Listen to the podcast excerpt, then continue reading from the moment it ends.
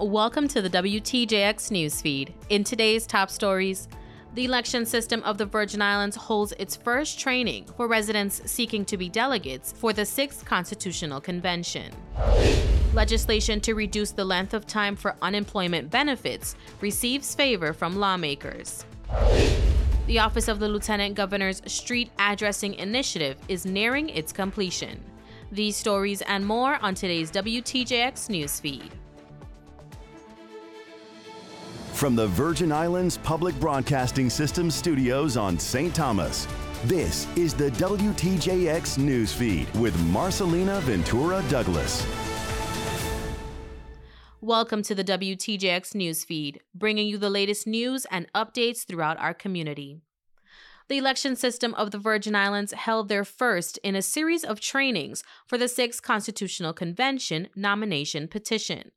St. Croix Deputy Supervisor of Elections, Terrell Alexandre, led the training held at the system's office in the Sunny Isle Shopping Center on St. Croix. The current law establishing the 6th Constitutional Convention dictates the process by which 15 delegates must be elected during the general election on Tuesday, November 5th, requiring seven residents from St. Croix, seven residents from St. Thomas, and one resident from St. John.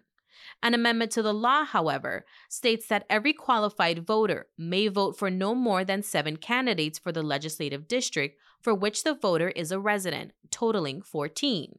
Alexandre says that needs clarification from the legislature. We don't know how the individual from St. John will run. Typically, in the past, um, based on based on the legislation, we don't understand it's two different um, campuses. The, the person from St. John typically runs at large. Um, and that's our understanding of what should have happened. The original language said that every qualified voter may vote for no more than five candidates from their district and no more than five candidates for at large delegate, totaling 15. Former Senator Janelle Sarauw, who proposed the initial legislation establishing the Sixth Constitutional Convention, says the changes to the original legislation boils down to politics we can't polarize the issue around around matters of the Constitution and status and all that good stuff.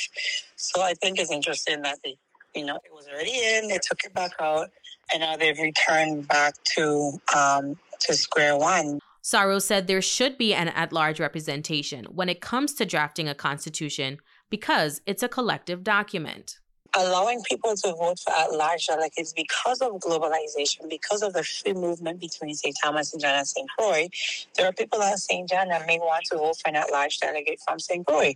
There's somebody from St. Croix that may want to vote for somebody at large from St. John or St. Thomas. And we have to kind of equalize the playing field when it comes to representatives for a constitutional convention. The election system has offered a recommendation to the office of Senate President Novelle Francis Jr. to clear up any issues. In a statement to the newsfeed, the Senate president stated the amendment is a collective goal to ensure that no voter or district is disenfranchised and that he is confident the proposed amendment will help to accomplish the goal. He hopes to bring the amendment to the floor at next month's legislative session. The St. Thomas St. John nomination training is being held this evening at 5:30 at the elections office in Lockhart Gardens upstairs from Banco Popular. Federal prosecutors have decided not to pursue the death penalty for 51 year old Richardson Dangleben Jr. for the fatal shooting of Virgin Islands police detective Delbert Phipps Jr. Assistant U.S. Attorney Michael Conley filed a notice stating that the United States intends to proceed with either a non capital trial or plea agreement in the matter and will not seek the death penalty. Lawmakers voted favorably on a bill introduced by Senate President Novelle Francis at the request of Governor Albert Bryan Jr. that the administration says is intended to make significant reforms to the unemployment insurance statute. Department of Labor Commissioner Gary Molloy told lawmakers they are seeking to decrease the duration of unemployment benefits from 26 weeks to 16 weeks. It's important to clarify that this reduction in weeks does not mean a decrease in the actual amount of unemployment benefits received by claimants.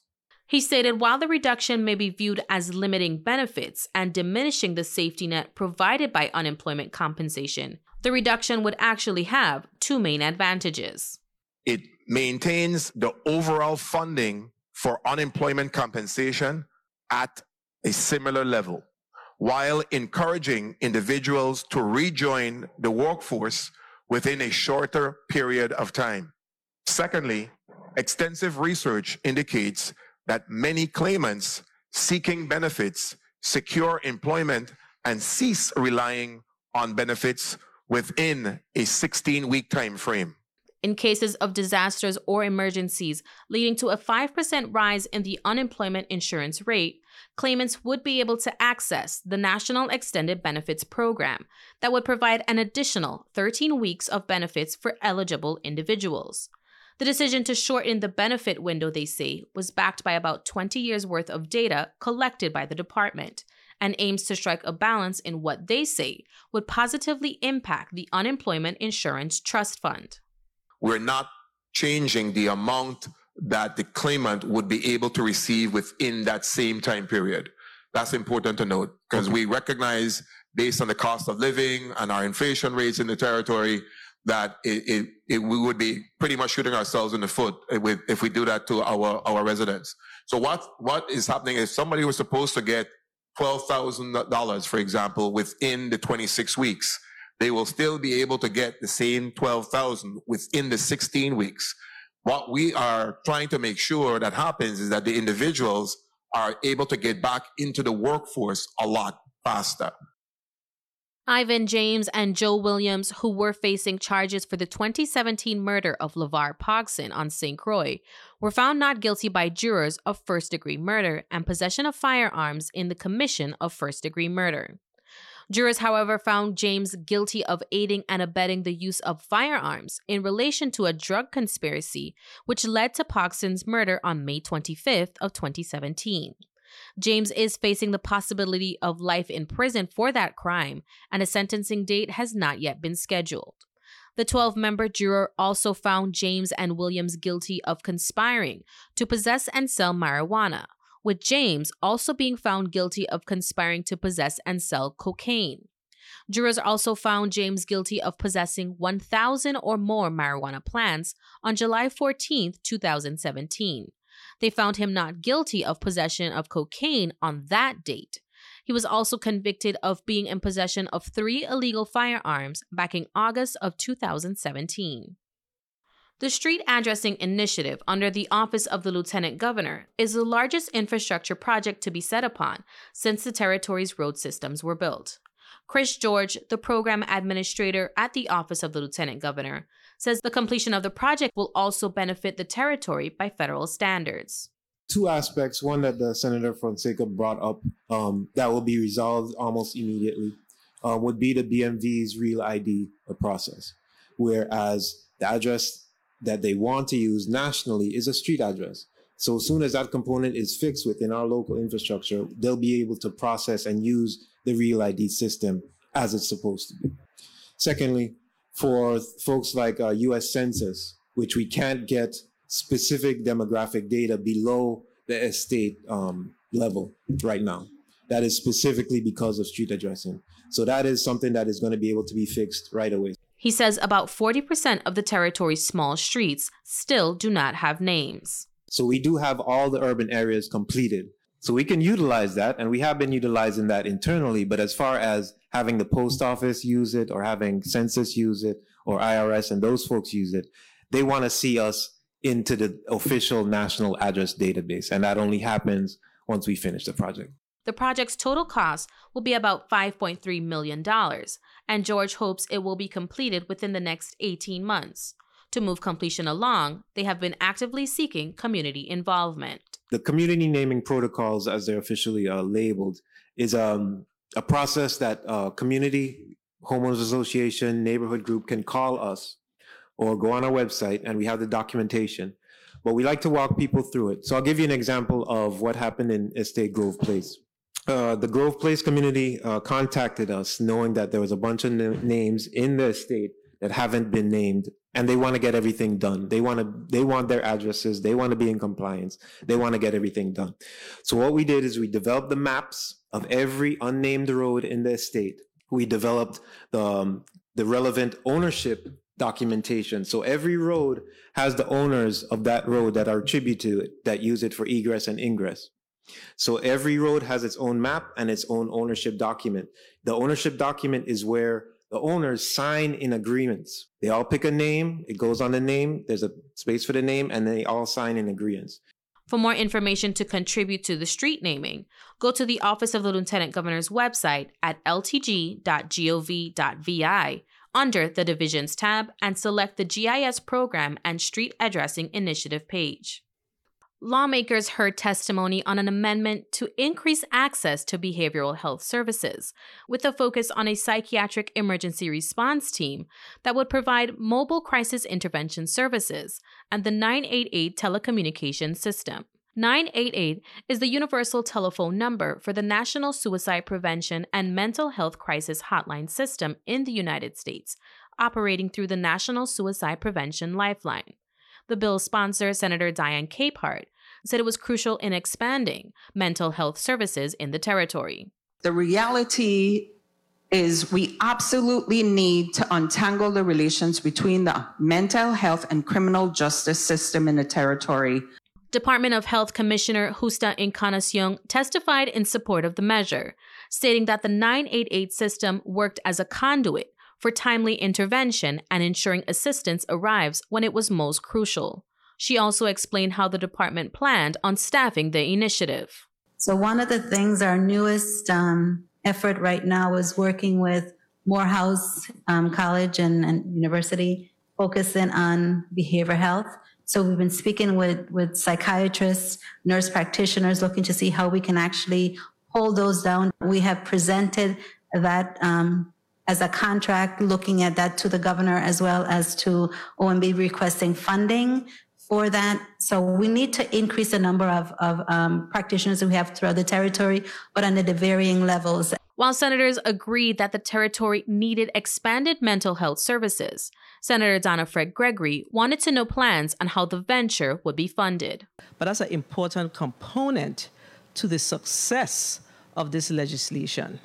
What is the Department of Health's perspective? Because it's one thing on the federal level for the 988, but we have to establish how we're going to fund this on the local level. So, what, what's the discussion that we're having with regards to funding this? We're looking at it from two perspectives. We have some federal funds. We're using the federal funds to support staffing as well as equipment and supplies. Two, we are actually going to add this to our um, general fund budget for the year 2024 25 so that we can actually have sufficient and consistent funding to support this program. Senator Capehart chose to hold the bill in committee pending several amendments, most of what she says speaks to the language on the implementation of the program. She spoke with us on the concerns related to funding the initiative. It's hard to really um, try to identify funding in these hard times where, you know, when the government say, oh, we don't have any money for in general fund, but certain things like, you know, where we try to mimic certain things as what they do in the mainland helps. So, in compliance with the National Suicide Hotline Designation Act, of 2020, the, the Department of Health may impose a monthly territory-wide 988 fee on each resident um, subscriber or commercial landlord telephone, mobile phone, IP enabled voice services. These are some of the things that we can tap into to pay for some of these things. So these are some of the questions that were concerns of my my colleagues, and I totally understand. Um, but you know, as I mentioned yesterday, no legislation is perfect, and I don't expect that. You know, sometimes you bring legislation that it it passes one time. The Virgin Islands Justice Initiative is a 501c3 nonprofit organization that's focused on creating opportunities for the poor to succeed through economic justice and poverty law. They provide free legal representation, education, and resources for economic and social mobility. Its founder, attorney Casey Payton, is making strides towards a goal of securing 50 expungements this year. She says they've already secured two for the year, and it's a continuation of work the Justice Initiative started in 2023. I was able to meet with 20 clients, um, and of those 20, um, we were able to obtain six expungements, um, but there were several at the end of the year um, still before the courts um, that we're hoping to um, receive expungement orders for early this year. Expungement falls under their Clean Slate program, and she says they're expanding their outreach with the launch of their new teen educational and deterrence project that they're calling Know Your Rights. It's where we're going to have attorneys inside either schools, uh, neighborhoods, youth groups. Um, it's focused on grades 7 through 10, and it's to talk to teens about how seemingly innocent behavior could actually be criminal in nature. They'll have an opportunity to an- ask attorneys questions and to learn about their rights. She says the Justice Initiative also provides legal research and data support. We're often asked by senators or other people in the community, you know, what kind of data do we have to support uh, the work that we do? Um, we're in the middle of doing a proposal for UVI. Um, we have a faculty advisor where we are going to um, try to do an independent review board um, so that we can ethically um, cultivate some data from the work that we're doing and be able to provide that information in numbers. Jasmine, a client of attorney Payton who got her record expunged, says trying to initiate the process on her own seemed daunting and stressful. She says when she got news of her expungement, it felt like a weight had been lifted off of her. I couldn't breathe. I was holding my breath. It felt like for two years as everything was was was happening and going through the process. Um, and so now here with this expungement, I feel like it just gives me a chance to move forward in life. Um, I, I still have a good chance at being successful in my career field. Um, you know, I have a chance to, for people to not prejudge me, I guess, and just allow myself to, I guess, integrate back into the community without feeling like, oh my gosh, you know, did they did they read this about me or did they see this about me or did they look up my case or whatever the case may be now i, I feel like it's the door is just completely closed. Jasmine says she's grateful for the justice initiative who not only got her record expunged but contacted local news sources to have information of her arrest removed from online. She says having the record stopped her from applying for jobs and the expungement has given her the confidence to pursue new opportunities now with the expungement, um, when they do ask, you know, do you have a record? I can truthfully say no because the expungement that's part of the that's part of what happens when you do have an expungement. So I feel like it just frees me from just other other things besides jobs that just is just freeing in general. I, don't know a better word to to put there, but free would have to be the word for sure. Police announced the arrest of a man in connection to a stabbing incident at Bougainvillea Gardens on St. Croix. Virgin Islands Police Department Public Relations Coordinator Kishma Chichester has the details of the incident. Police were dispatched to Bougainvillea Gardens apartment in Frederiksted Town on February 8, 2024 at about 12:52 a.m. A concerned citizen reported to emergency dispatchers that a male was stabbed. Emergency medical technicians rendered medical aid and transported the victim to the Juan F. Luis Hospital. The victim sustained a stab wound to the right side of his neck and was in critical condition at the time. Members of the Criminal Investigation Bureau's investigation disclosed that Mr. Omari Horton stabbed the victim in the neck with a knife. Mr. Omari Horton, age 30, was placed under arrest for attempted murder in the first degree, assault first, and possession of a dangerous weapon during the commission of a crime of violence. He was booked and unable to post bail in the amount of $100,000. Mr. Horton was then transported to the John Bell Correctional Facility where he was remanded pending his advisor rights hearing at the Superior Court set for February 9, 2024. Further investigation disclosed that the victim, identified by next of kin as 42 year old Mr. Rupert Rivera, later succumbed to his injuries at the Juan F. Luis Hospital emergency room. In final attempts to appeal to Virgin Islands voters, President Donald Trump spoke with independent radio talk show host John Frederick, who is on St. Croix covering today's Republican caucus. You know, Mr. President, today is the day of the Virgin Islands nominating caucuses. Um, what is your message of hope to the people of the Virgin Islands, sir? Well, they're great people. They're spectacular people. They're hardworking. They love our country. Uh, and they love the Virgin Islands, that I can tell you. And we've worked very closely with the Virgin Islands when I was for four years as president, and uh, and really before that, we have you know, just always gotten along. And uh, it's a place, you know, some places are difficult and some places aren't difficult, but this was a place that I just always had a very good relationship with and with the people. So I look forward to today. We have a big caucus and the Virgin Islands play a very big role, as you know, and this is going to be a, a big one. And we have uh, also, as you know, I'm going, I'm going to do a little traveling today. I'm going to Nevada, where we have also a caucus. This is the the big one, and it's uh, a lot of delegates. Both are a lot of delegates. You add it up, it's a big day. Officials for the Virgin Islands GOP party say they anticipate results from today's caucus by 8 o'clock this evening. In more news, we're turning now to our regional report.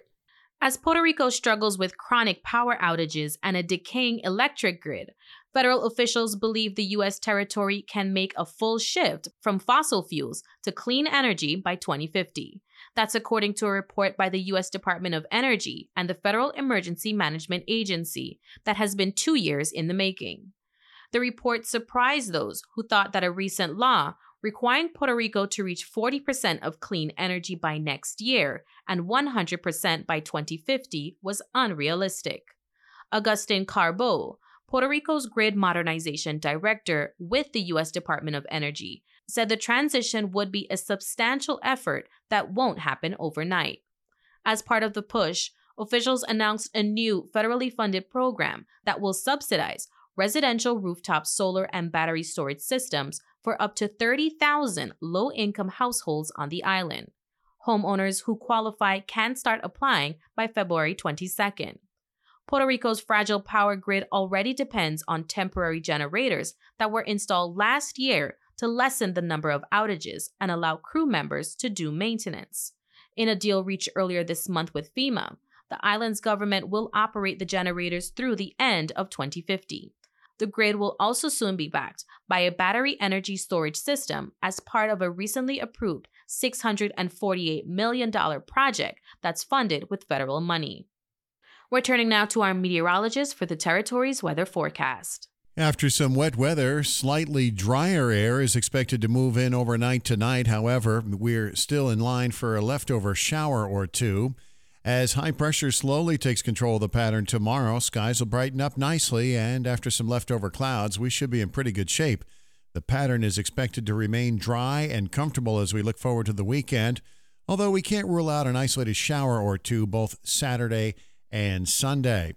Looking forward to early next week. No problems right now. Looks like quiet and near seasonable conditions are expected to continue. Our forecast details overnight tonight, we may see a few leftover showers, but by and large, it'll be dry, lower 70s.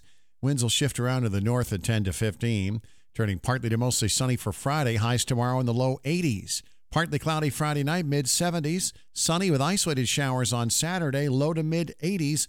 Watch out for rip currents at area beaches. I'm meteorologist Russ Murley. We are at the end of today's WTJX newsfeed. I'm Marcelina Ventura Douglas. Join me every weekday at 5 p.m., and if you haven't already, be sure to download the WTJX app. If you missed a part of our news, you can listen to it on demand wherever you get your podcasts.